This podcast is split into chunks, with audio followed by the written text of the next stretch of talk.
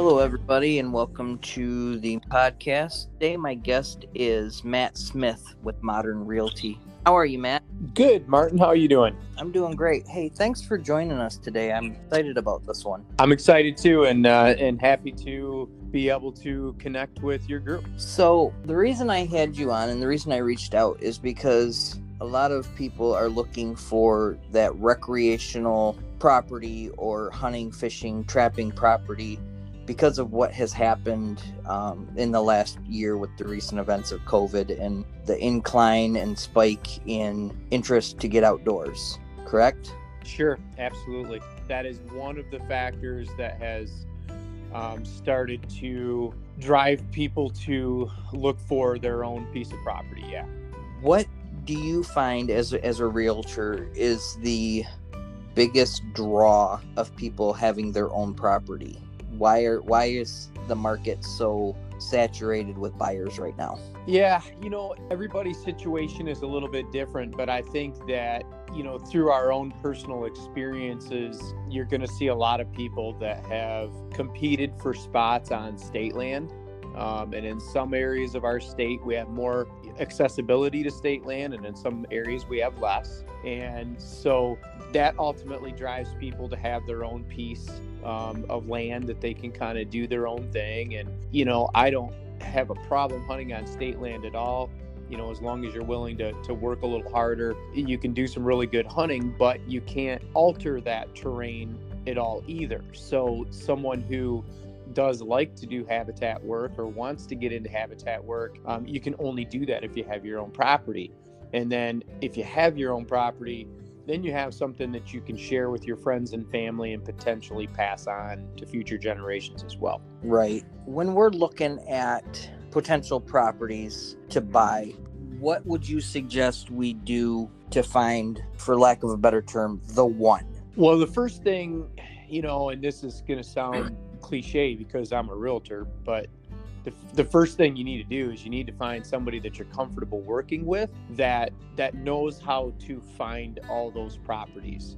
And one of the reasons i say that is because whether it's buying homes or whether it's buying land zillow and realtor.com have been very very popular because it's easy for us to sit on the couch and scroll through you know and look at things out there. However those websites also can be fairly unpredictable and unreliable as well. And I'm sure that a lot of the people listening to this podcast have found properties that they thought might work for them only to find out that it is already sold and Zillow and realtor.com don't reflect that. So they don't they don't work in real time all the time the, the way that we do when we have access to the MLS. And MLS stands for multiple listing service. So I guess, you know, reaching out to somebody that can help you with that search and find properties that really are available for one and have some resources to find those and, and, and have a conversation with you about what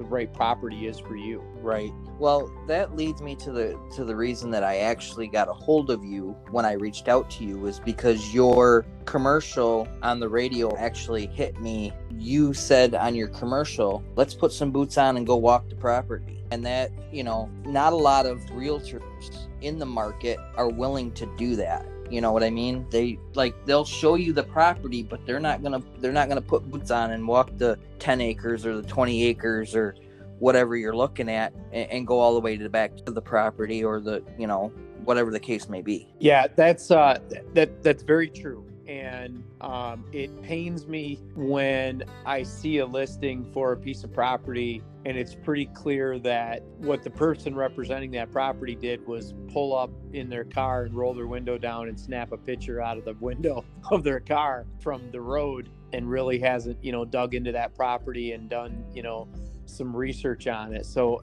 again you know there's different strokes for different folks right? I'm a, I'm a hunter and and I love habitat work and that's kind of what drew me into you know working in on the real estate side of this. And and I love residential real estate and working with those clients too but they're different. And so you know you do need to be if you want to do a good job you do need to be ready to put your boots on and and and have the tools and have the access on your phone uh, cell signal you know as long as there's cell signal to be able to show somebody where the property lines are and, and, and to walk it and, and to really discuss what's there and and what the what the benefits of that property are. We're gonna back up because I always introduce my my guests and ask them how they got started into hunting and and who introduced them. So let's let's go that route. Yeah, so uh, I started like a lot of kids in in Michigan. I hunted and fished with my dad, uh, mostly fished, but I lived. I grew up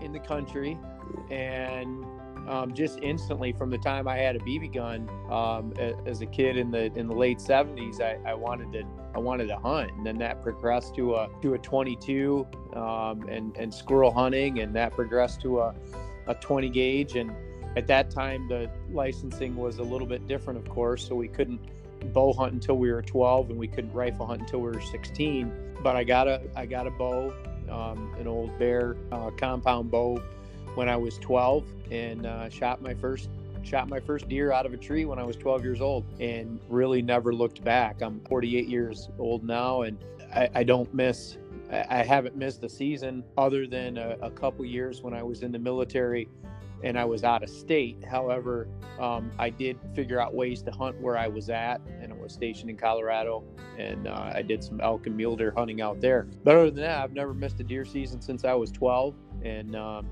just love it. That's awesome.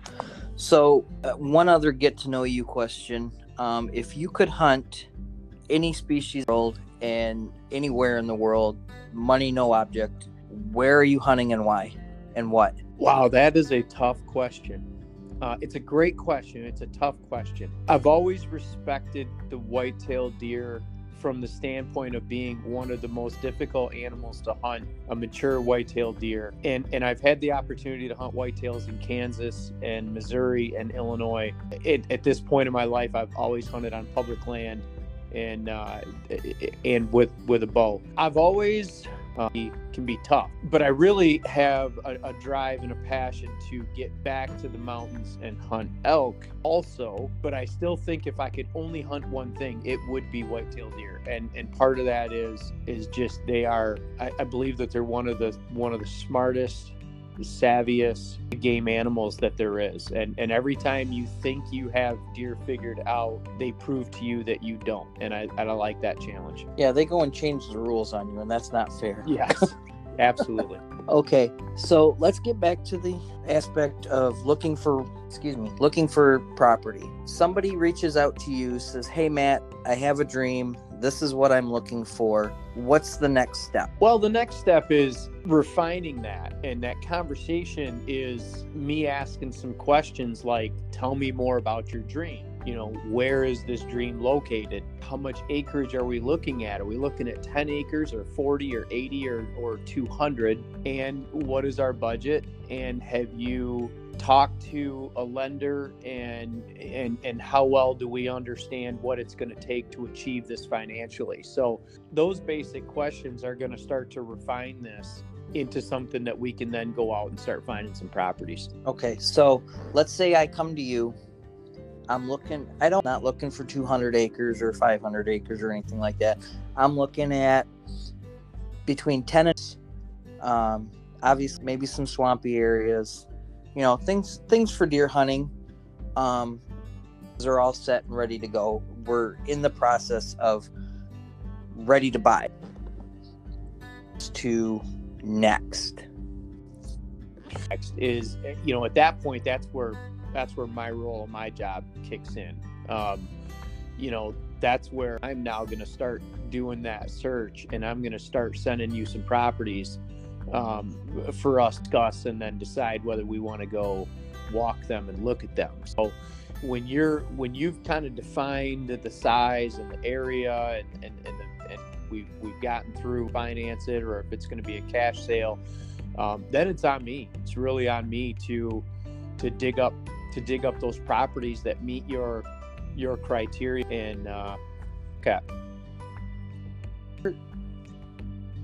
there different property types that people like like for for example bird hunters are going to look for the you know regrowth in them and stuff like that for their grouse and woodcock and things of that nature um specifics of properties that Yeah. that most hunters look for. everybody has something a little different, right? And I think a little, a little bit of that go. The question you asked, if I got started hunting and what my history of hunting was. So, you know, some people and they they they hunted, you know, pine forest or cedar swamp or something like that, and and that's what they know. And people will gravitate naturally towards what what they're comfortable with, um, to some extent. But really like to help at is what is the diversity of the terrain and what can be changed and can't be changed because there's a lot of things habitat development that we change on a piece of property but some of the things we can't change like whether the ground is low or high um, you know delineated wetlands you can't change that. You can't do anything about that. So we can either decide that we're okay with using that habitat advantage or we need for different. And if it's got a mixture of some timber lands, then we're going to discuss what we can do to to make those open areas conducive to how you want to hunt it. And that might be, you know, planting Norway spruces or white pines. It might be, um, you know, planting um, fruit trees and that nature. So there's just so many different directions that that can go. That's really the that's really the is how we're going to shape this into you know what your vision is and, and how it fits the surrounding area which is also just as important as on that you know call it 10 or 20 acres it's just as important all around it and how we use that to our advantage to hold deer um, and, and other wildlife um, as what's that particular piece of property Okay. So if somebody comes and they say, you know, I'm looking can as the client, I'm looking at here's the ones that pique my interest. Can we go look how how do you how do you go for lack of a better term to go look at these these properties? Yeah, sure. That's a great question. So we have in Michigan, we have uh, an, an app or software called ShowingTime, and that's used by licensed realtors um, most of the time. Not not everybody uses it, but it's used most of the time. And so these properties, and I pull them up in ShowingTime, and then I schedule a time uh, for us to go look at it. Some of them uh, don't require approval; they just auto approve but it's more of a giving the seller and the listing agent a heads up that um, you're going to be there at you know one o'clock on a Saturday. And some of them to wait. You submit a request and then it goes into the listing agent. And the listing agent talks to the seller, and the seller says, "Yep, that's fine," and and then it comes back to us. And so that's how I line up those showings is by using that that software um, so that everybody knows because the, the the last thing that sellers want is people just arbitrarily walking around on their property now in a lot of cases they're not there they're not around but you never know well especially during hunting season you never know on any given you know saturday or or, or late afternoon or something like that um, the property owner might be there doing some work or something. So you never want to just go unannounced. Um, it, and encouraged to do a drive-by. Like i do have clients that absolutely say hey matt let me just let me just do a drive and make sure that the area looks like it is where i want to be. And then um, if it if it first sniff test then yeah let's set up a time to, to dig in there and put our boots on and go go walk the property. Would tell a prospect looking for property that they need what is it that we as a client need to for you to succeed in this property for us? It, it just really the, main thing is is just understanding you know what the cost is going to be and and again going back to that financing piece you know are we are we using a lender or are we you know doing a we got some money earmarked to uh, buy this property?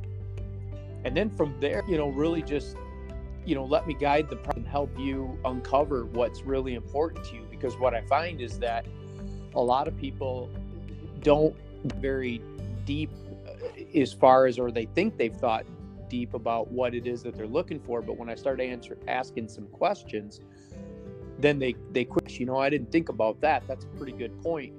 So, it, that I could could tell you is to to be open minded and and and come into this conversation and be willing to sit down and discuss, um, you know, guide that process. Okay. In Midland at Modern Realty, um, but you're you're licensed throughout the state. So if somebody's looking at, let's say, property in the UP, you can go up there, or are you gonna, hey, you know, I got something up there. Why don't you drive up there and, you know, they'll show you the property, or how does that work? Sure, that's a that's a question because conventionally speaking, most real that that do primarily residential real estate work very closely within the area where their office is. Um, I do work statewide. Um, we've handled properties over in Newaygo County and all the way up to Otsego County and um, over in Arenac and Gratiot County. I mean, you name it. Um, when it comes to property, uh, that that miles on, um, and getting to see every corner of, of, of our state, um, which I love.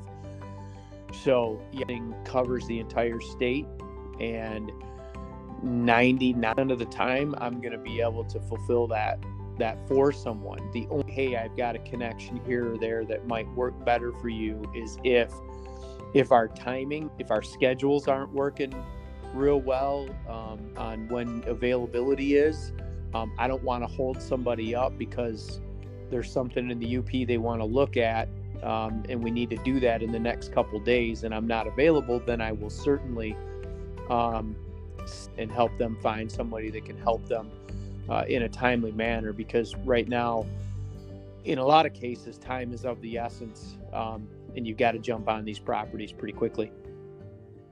Right. I know the I know the market is is pretty volatile right now because everybody is wanting it's it's like musical chairs, you know. yep. The only time what I I guess what is the going rate right now for acreage in let's say Midland County? The questions that I get asked more often than anything else and I, I love when I get asked that question because it opens up, you know, some things to think about. And the of property is dependent on a couple of things. So I'm going to answer this in a couple different ways. One, it depends on how big the property is. So, you know, acreage is kind of a volume a volume discount kind of thing if you will because if we're looking at a building uh, a building site that's uh, three to five acres or even three to ten acres the price per acre for that is going to be very different than if we're looking at 20 to 40 acres or if we jump up to 80 to 100 acres or more so to give you an example in mid using midland county as the example right now if we're looking at it's got a decent building site on it the price per acre for that can easily be five to ten thousand dollars an acre. Oh, geez. I mean, we sell we sell ten acre parcels for sixty five, seventy five thousand dollars. You know, because they have a good building site on them, they have city water and natural gas at the road, and, and all of these things, right? Right. But then if you further away from town and rural, out towards um, for the people that are familiar with Coleman, you know, 10 acres out there can be $35,000. But that's still that's still $3500 an acre, okay? And if we're looking at 20 acres or 40 acres, unless it's very very very special property, we're typically not looking at $3500 an acre. Now we're looking at more down in that $2500 an acre range, maybe even 2000. But the haps is a little bit dependent on that too. Is the ground high and dry? Is it low and swampy? Is it developable? I mean, is there are there things that we can do with it? Um, area as far as um, is there electric available? Is there any any gas or water available? You know, different things like that are going to raise and lower the, the the price per land. So there are more things that go into what an acre of land is going for. But at the end of the day, if we're going to put a number on this, just a very generic number, I would tell you that in most cases, you can buy property at about 1,800 to $2,200 an acre. And that's not too bad. That's not badly priced at all. Yep. I, I know out where I'm at off of M20, the going rate is about $2,000 an acre. Yep. But it also depends on, you know, how far you have to travel to get to that property. I know there's properties up in the UP that you look at them and they're like eight, nine. Yeah. Honestly, even in the lower peninsula, you can find you can find stuff like that too. It's going to be really remote. Sometimes it's pretty pretty swampy. You know, we have a lot of we have a lot of wet land, um, and and, I- and I and I separated that because it's not necessarily delineated wetlands, but we have a lot of wet land in Michigan, and there are a lot of areas where on the map or on a satellite view, you're like, oh, hey, this looks awesome. And this 40 acres is really well priced. And you go look at it, and it's a big old huckleberry marsh. Um, you know, and so what, what are you going to do with that? I mean, yeah, you can hunt it, but you can't, you certainly can't put a food plot in. You certainly can't necessarily plant any trees or do things like that with it. So, you know, we would expect at that point that, yeah, we're going to get that, that property for, you know closer to a thousand dollars an acre um, or something like and and martin i would tell you that especially when you acre and above range sometimes we have to break the piece of property down into segments to really put a good market value on it. Because if you've got 40 acres and 20 of it's high and dry and has good timber but then 20 of it drops down into a wetland and is not really developed property, then I would say, okay, look at this as this 20 acres really is worth 2000 an acre. This 20 acres is worth $1,000 an acre. So we're going to we're, going to break by to um, really understand what the market value of that is based on the ground that you're standing on. Right. I've been talking to a couple of people, and we have a we have a mutual friend that you probably didn't know, or you may have known, Kendall DeVise. Yeah. He's been picking your about developing his property. Uh, now, tips that you can give our listeners that you've been giving him um, to turn a property into um, commodity. Trails, you know, when I'm working with buyers, okay, and and working with buyers really helps me understand the mindset of a buyer and then use that information to help people who are thinking about selling to understand what it is that buyers are currently looking at. So there's a lot of people that really are looking for that turnkey hunting opportunity. And so if you have some some trails cut in because I mean some some parcels of property you know when you buy them they don't have a single trail on them. So having some in is very desirable. People like that. Can I can I go unload my quad or my side by side and and go drive around the property on these on these trails? Um, that's a sweat type of improvement that you can make on your property. Then you take that a, a step further and you say, okay, have we put in any food sources or do we need to put in any food sources? And the reason I say do we need to is because again when we talked about that you know what is around this property you know we also have to ask ourselves if we have good cover on our property and we're right across the road from a 200 acre bean field you know i don't necessarily need to put in food sources i might want to focus on cover and how do i that cover well maybe then i plant norway spruces and, and things like that to provide a really good thermal cover base that's going to enhance that property again a little bit of sweat equity, planting some trees, a little bit of little bit of investment, buying you know, uh, buying those uh, those seedlings or whatever range of size of tree that you buy. Um, timber, you know, all, leaving the timber going to provide better resale. For some people, doing a little bit of, of minimal cutting is going to provide better resale because we know that if we cut some understory, then increase the use of that piece of property for the wildlife because of the regen on the forest floor. So that that gets a little getting a trail system in there and you know starting to get it set up for somebody so that they don't have to do that work and you can take your sweat equity and turn that into um, profitable value. Okay. What is the a little bit more in depth and, and sometimes I'll pull, you know, a forester into the conversation on that. But really the baseline sound bad, but what is the most desirable thing that you can do to put into your sweat equity that's going to give you your best rate of return besides like what we talked about.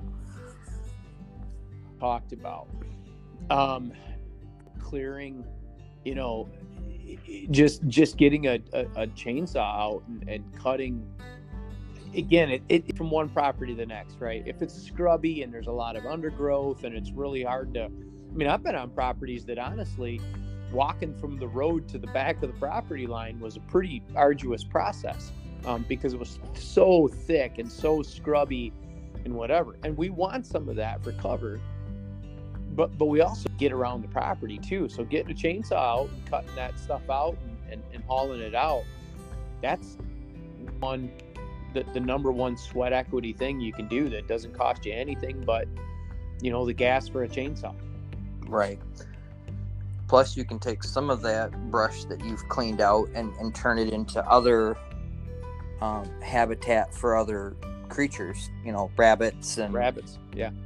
And you know squirrels things of that nature that's going to improve Im- improve the the wildlife count on your on your property yeah and if it's not you know the, the the opposite to that is if it's not scrubby property but what we call the state park type property where you can see 300 yards straight through you know the woods because the canopy is very uh, you know high and tall and, and, and big mature trees then the sweat equity is going to be selectively taking a few of those trees down to open up that canopy and that's that that's sweat equity too. Well now you know you can sell some of that wood or use it yourself cut it up and you know whether you burn wood yourself or like campfires or whatever um, but that's going to be another sweat equity thing that's going to make that property desirable because um, if you at that time someone who buys that property is going to probably have to do it when they buy it. So if you've already done it then it increases the desirability and marketability of that property. Gotcha. What do you find or what can you tell us is that you've seen in your experience is the worst thing a buyer can possibly do um, for lack of a better term clear cut the property. yes. Um, so, some people, all they can see is the dollar signs for timber resale, and they just go in and just cut the whole thing down. Well, unfortunately, um, good for some types of wildlife, but the perception, and when somebody's looking at this piece of property, all they can see is barren land. And we all know how long it takes for trees to mature. You know, I mean, it takes 50 to 100 years to develop really good, mature, you know, hard and even some some soft um, wood. So I tell people try to avoid clear cutting. You know, talk to me, talk to a forester, talk to somebody about doing a more of a select cut um, so that there's at least some timber still standing on that property because buyers look at it and the first thing they're thinking is never in my lifetime am I going to see a mature tree here. And number two, never in my life ever going to be any timber value for me or my family here. That you also, you know, everybody's experienced the clear cut on you know, so that gives you a stigma to begin with. Yes. You know, where where trees are just laying everywhere and there's stumps and there's brush here and there's a, a stump there and everything is just laying and all they did was come in and took the, the good Yeah. timber out. And that, Martin, that's another great that's another great point to help people understand is that when you do talk to a timber company about doing a select cut, doing a clear cut, whatever the case may be, you need to you need to communicate with them what your desires are as far as what they're taking and what they're leaving. And some people do want some of that brush left and some of them do want, you know, this or that, but you can also negotiate into that contract having all of that stuff cleared out too. But you have to communicate that. You have to talk about that. And i think that people if they don't know that that's part of the process and part of what they can negotiate then they don't know to ask that. And you know what a timber company is going to do? They're going to take the good stuff and leave everything else because that's the easy that's the easy way for them so i want to encourage people that as you're talking to different timber companies about cutting wood for you, include that in your conversation. um, they get kind of intimidated about negotiating things and some things they don't even think about especially when you're talking about property and that's your your cleanup you know who's who's going to clean this up and make it look good Yeah. And you know that goes back to different different strokes for different folks, right? Some people just want top top value and, and top dollar for their board foot and they're willing to do the sweat equity of the cleanup themselves. And that's completely okay. What I want people to to understand is that you do have options there. And so you need to make it the decision that's right for you whether you want to do cleanup you know, and get more dollar per board foot. Um, but also, make people looking for a realtor do i know when i was first looking for a house to buy with my ex-wife we went and looked at a house and we used the tours that were um and in hindsight that was the worst thing i could have done because they weren't of the question when you're looking at a couple different timber companies and asking them so that you make sure that you get top value for your timber is what is included in that price. And it it can be different and and sometimes very different from one company to the next. And yes that can be intimidating. Um, it- it's a realm that a lot of people aren't familiar with. And so again that's where I just encourage people to reach out to somebody that that that knows this landscape and knows you know how how this all goes down and, and ask for that help whether it's a whether it's a forester uh, or whether it's a realtor that has some experience in that and, and just get somebody in your corner to to help represent you. Weren't negotiating for me they were negotiating for the seller I would say that that you've got to find somebody who you're comfortable with that you believe is going to represent your best interest. And I represent buyers and sellers in in sales quite often, and that really comes down to what their morals and ethics are. And I'll give you an example. In, in this market of multiple offers, quite often I'm representing a buyer and a seller um, but there's also multiple offers. And if you are executing your job in the way that our fiduciary responsibility is dictated under our licensing, true in some cases, um, and and and not as much in others. And it really, at the end of the day, very ethically represent both sides. Um, it, it- um, it doesn't happen all the time, but I do it quite often. Um, and and both sides at ease that I'm going to represent you as if I was not representing the seller, and the chips are going to fall where the where the chips are going to fall, and and maybe that means that this is the right house for us, and maybe it's not. But at the end of the day, Right. just doing some research on the person whether it's the listing agent or not, just doing some research and, and just asking around and maybe even calling that agent and asking them some questions like if it's a land if you're looking for buy land and you know five of your friends say hey you should use so and so they did a really good job for us. Call that person up and ask them how much how, you know how many land sales they've done in the last year. If they say two then they probably did a good job for your friend in helping them buy a house but they might not know that much about land. Honestly it's a lot like finding a doctor or an attorney or anything else too.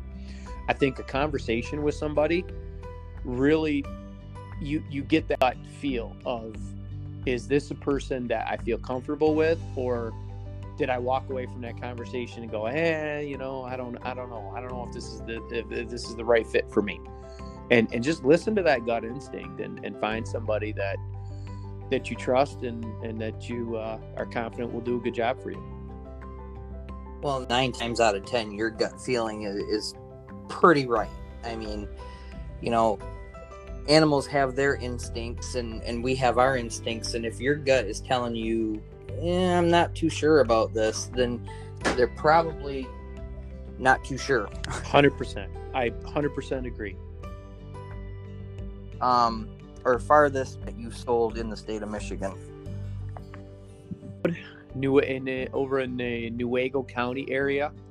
Um, over there, that was a couple couple hours away, and then uh, uh, up in up in Gaylord. So I guess you know two hours north, two hours west, which is about as far as you can go in the lower UP from the Midland County area. Um, uh, probably the two farthest that I've done now. I've looked at some land with people in the UP. We didn't we didn't decide to pull the trigger on that, but um, Gaylord to Gaylord to Newaygo County, Muskegon area. Uh, I was Um, I was kind of bummed. I was the, I was hoping you were going to say like all the way to the other end of UP, Minnesota or something.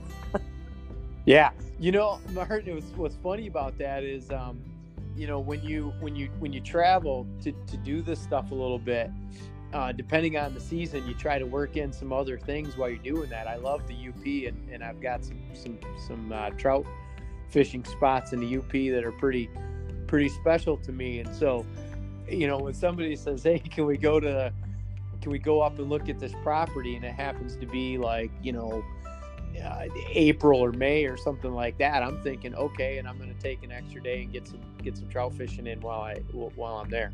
You feel like you don't want to be overly excited, but you're like, yes, yes, we can. Yeah, yeah, for sure, for sure. Um, a little bit. And if somebody wants to get into realty, how do they become a realtor themselves? Not that hard. Um, I mean, anybody can go on and look up. You can Google, you know, state of Michigan licensed realtor exam um, or course, and and you have to take a 40 hour course, minimum minimum 40 hours before you can write the test um, through the state of Michigan. Uh, for most people doing it online, it's going to take more than 40 hours. Um, you know, because I mean, most of us don't have eight hours a day for, for five days in a row to sit and do a course. Um, I go through the course, you know, doing a couple hours here, a couple hours there, um, and then and then wrote the test. So that's that's really the only requirement is that you is that you pass the course and then take the the test down in Lansing um, and and pass the test. And that gives you your your realtor's license. That to- gets you your realtor's license. And and Martin, I'll be the first one to tell you. I went through the course and I passed the test and I sat there in the parking lot with this piece of paper that said I was a licensed realtor and I realized I don't even know anything about how to do this job. Um, really, I'm, I'm serious. It, it it gives you it gives you the right to do it and know what the laws are and the terminology and you know the definitions and all of these things but you really have got to connect with somebody that can mentor you in in the process, in building relationships and networking, um, you know, and and prospecting and marketing. Um, you know, there's all these other there's all these other things that that are factors to your success. Now, I was self-employed. My wife and I owned a gym in Midland called Smitty's Ironworks for 15 years. And so, you're- so you so you remember uh, you remember Smitty's? I do. Yeah. Yes.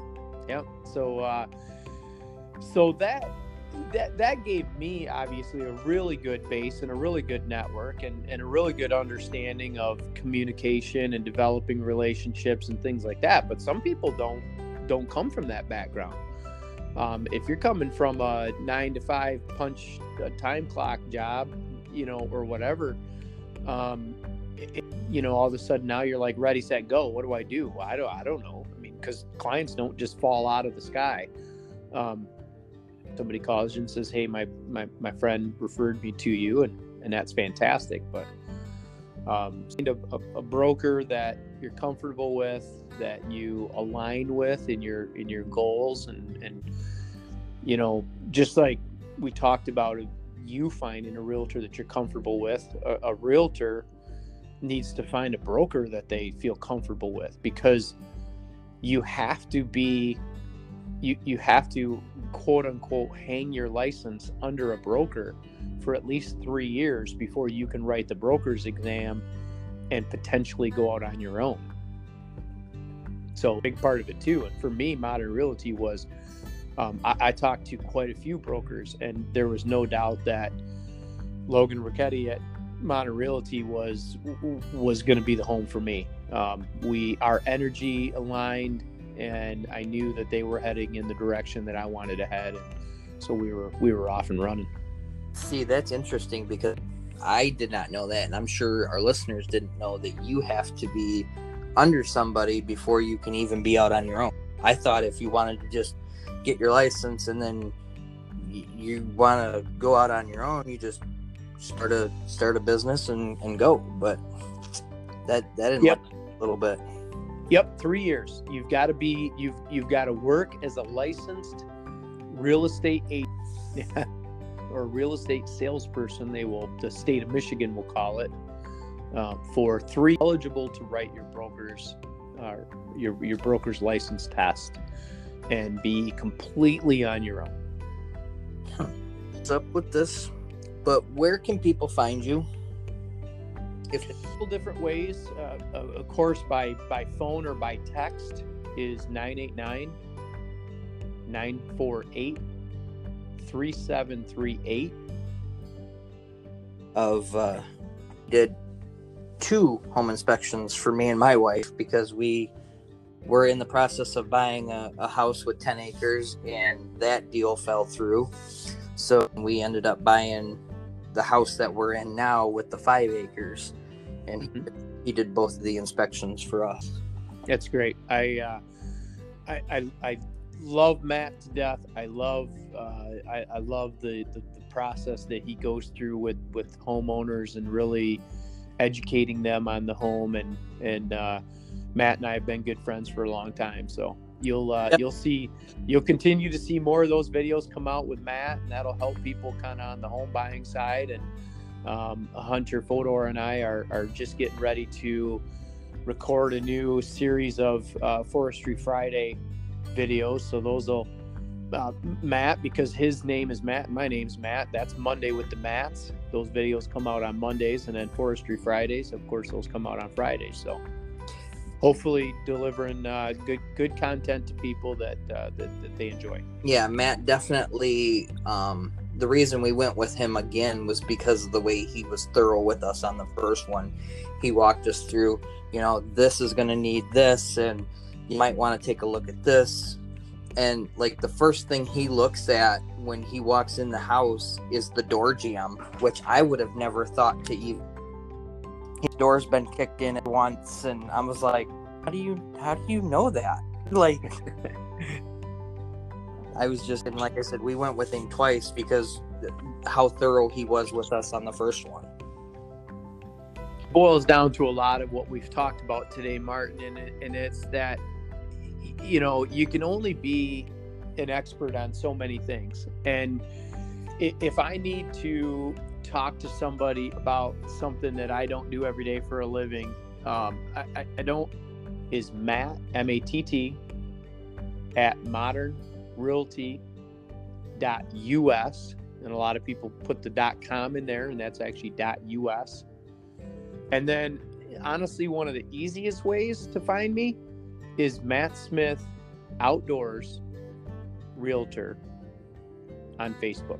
Facebook, Instagram, LinkedIn, those are kind of the three social media platforms that uh, that I use. But um, a lot of people do come to me through Matt Smith Outdoors Realtor. Um, there's also um, I do a lot of video. Um, I do a lot of video stuff on my Facebook page and, and record a lot of videos with home inspectors and, and uh, Hunter Fodor, um, who who lives over in Coleman. He's a, uh, a forester. We do a video series called uh, Forestry Fridays, um, which is really cool. So if you jump over to my my Facebook page um, and like that page, you can check out all those videos, and they're nice little three minute to five minute videos on different aspects of forestry and um, and and how forestry affects what you're trying to accomplish for um, wildlife goals and things like that. So a lot of really really good content there.